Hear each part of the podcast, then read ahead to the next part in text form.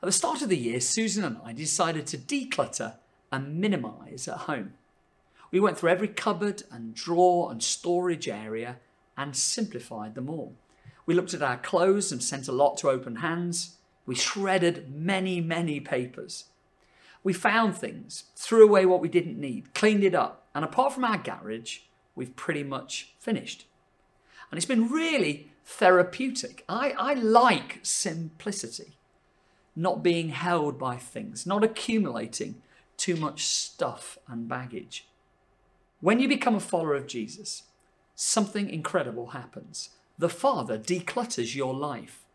All your baggage and your mess, your regrets, your stuff are cleaned up by Jesus. The cross dealt with all of our clutter, all our sin and impurity.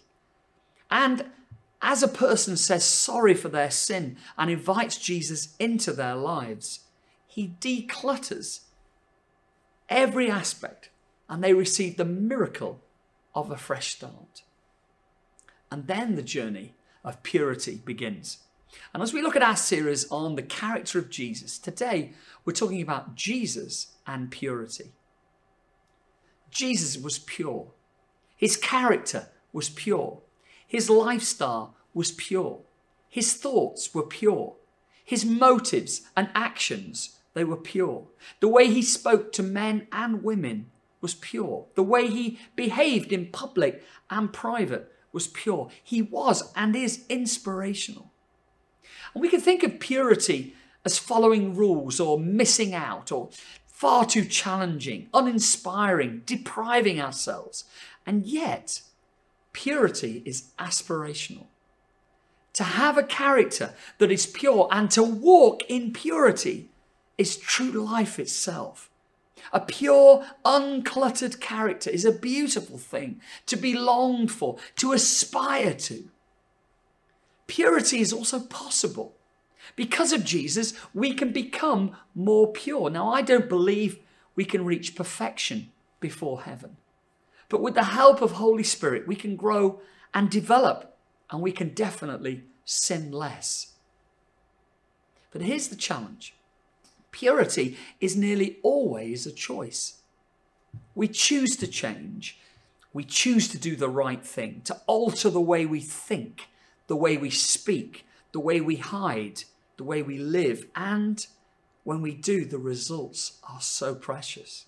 So, how do we begin to develop a pure character? Well, as with every area of this character series, we begin with Jesus and we start in the Bible. And we're reading today from Hebrews chapter 4, verse 14 to 16. And I'm in the New International Version today. Therefore, since we have a great high priest who has ascended into heaven, Jesus, the Son of God, let us hold firmly to the faith we profess. For we do not have a high priest who is unable to feel sympathy for our weaknesses, but we have one who has been tempted in every way, just as we are, yet he did not sin. Let us then approach God's throne of grace with confidence, so that we may receive mercy and find grace to help us in our time of need. Father, thank you for your word. Come and speak to us today in Jesus' name. A pure character starts with Jesus. And let me just skim through this passage and draw out some thoughts. Jesus is the Son of God. Jesus will always help us to stay strong. Jesus feels great sympathy for us. Jesus understands our weaknesses. Jesus himself was tempted in every way. Jesus never sinned. Jesus encourages us in this passage to run to grace. Jesus tells us to be confident as we come to the Father. Jesus declares that there is mercy for us in our time of need, and he declares that there is grace to help us in our time of need. Wow, think about that. The one who loves you and understands you and invites you to be close to him is willing to walk with you. This one was tempted in every way, just as you are, and yet he never sinned. Jesus' character is centered on purity. He's incredible. A pure character starts with looking at Jesus, but a pure character deeply impacts our lives. Let us hold firmly to the faith we profess. It's a battle, at times a war, but purity is a constant choice and it costs. A pure character changes the way we look at people, how we think about people, what happens in our minds, how we behave, how we live in secret, how we allow and what we allow to be in our lives. It deeply impacts every area of life. Bringing the hidden into the open, bringing reality into the light, bringing truth to how we love God, love others, love His mission. A pure character leads to peace, greater joy, and fulfillment in life. A pure character starts with Jesus, it impacts our lives, and a pure character really matters. In the passage we've looked at, so that we may receive mercy. I found in my walk with Jesus that He has always been kind and gradually brought change in the areas of my life that needed to be more pure. When I became a Christian, he spoke to me gently and gradually about areas of change that needed to happen. And he has always been kind and compassionate and forgiving, but purity really matters. We mustn't have a casual view about purity. The finished work of Jesus on the cross cleans us up. It strips back, makes new where nothing else can. This is where we all start forgiven at the beginning. We can't save ourselves. It's why we need a savior. And in fact, if you're here and you're thinking, wow, this is a powerful message, Christianity starts with a relationship with Jesus where we realize we need help and you can receive him today. But the next part of our journey, even though it starts with being changed, is a choice. We have to choose to walk in purity. And this way is so important. It may be painful and costly, but it really matters. So let's ground this with steps that we can all take. I want to look at foundation steps, practical steps, and spiritual steps. So let's start foundation steps to purity.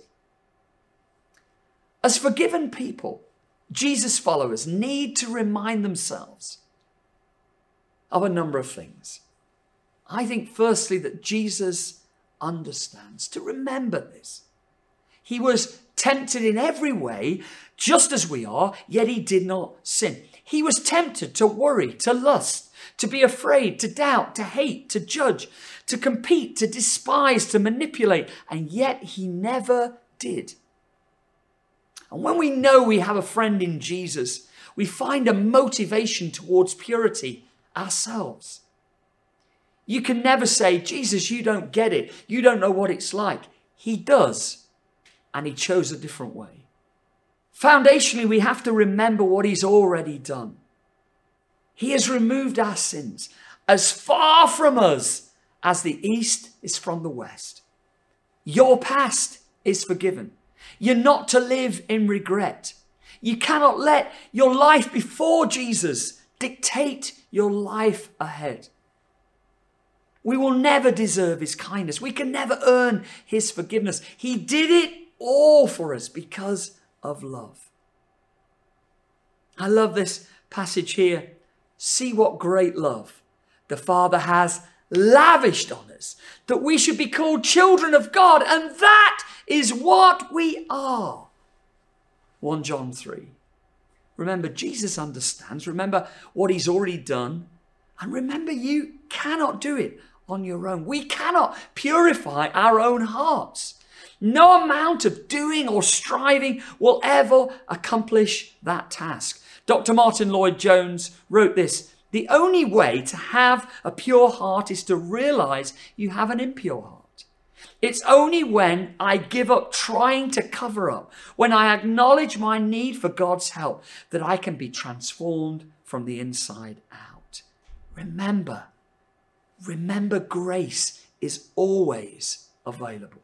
Let us approach God's throne of grace with confidence that we will receive mercy and find grace to help us in our time of need. Whatever the truth in your life, whatever the hidden, whatever the shame, there's enough grace today to meet you on your journey to purity. Jesus is always the answer, and his grace is always available. We need to remember foundations, but we also need to make practical choices. When we see his beauty, are we willing to change? I've been impacted by this thought in Psalm 139 again. Search me, O God, know my heart, test me, know my anxious thoughts. Point out anything in me that offends you and lead me along the path of everlasting life. We need practical steps. Honesty. Search me, O God. Know my heart. To look at our lives and say, This is where I am. This is the truth. These are the hidden parts of me. Do you know that the hidden kills you, but the light heals you? The darkness damages you, but coming into the light can change you forever. You know, we can ignore and cover up, but purity as a pilgrim starts with honesty. What's happening in your mind, in your heart, in secret, in your private world? Are there areas of you out of control? Are there aspects of your life where you know God is searching and it's time for change? Practically, we have to be honest to Him. And my experience is sometimes it's healing to be honest with another person. We also need reality. Test me, the psalmist says, and know my anxious thoughts. As well as honesty, we need revelation. The same way we sometimes need people to point things out in our lives that need help. We need the Holy Spirit to show us and point out some things that need to change.